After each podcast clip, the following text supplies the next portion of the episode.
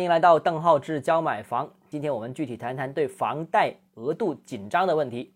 那么之前大家都知道，六月底出现了很多的银行不断调升房贷利率，而且放款时间不断延迟，甚至个别银行暂停了接新的房贷的业务。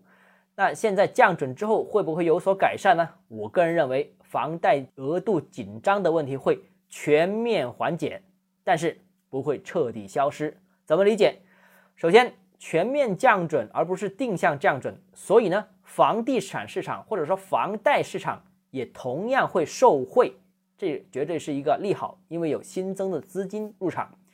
其次呢，就是银行贷款业务占比额度不足的问题，其实也不是特别严重，绝大多数的银行应该在今年都不会超标，因为呢，央行去年给出的房贷额度占比的这个上限。基本上都是在各大银行往年房贷业务占比之上的，比方说之前有些银行的房贷业务占比大概是在百分之三十八、三十六左右，他就只把这条线画到百分之四十，所以理论上是有富余额度的。只不过今年的一季度楼市太火了，在个别城市出现了超标的情况，所以部分银行在二季度要把一季度的窟窿给填上，于是乎才有了二季度的这个紧张情况。就我所知，部分银行已经在二季度补了这个窟窿，所以今年的下半年可以相对正常的开展这些相关的一个业务。在这个节目里面，我已经说了多次，目前的利率上升到现在这个水平，应该已经到达了一个阶段性的顶部，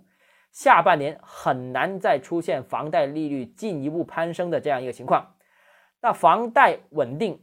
且逐步回落，放贷的时间逐步加快。这在下半年都是大概率事件，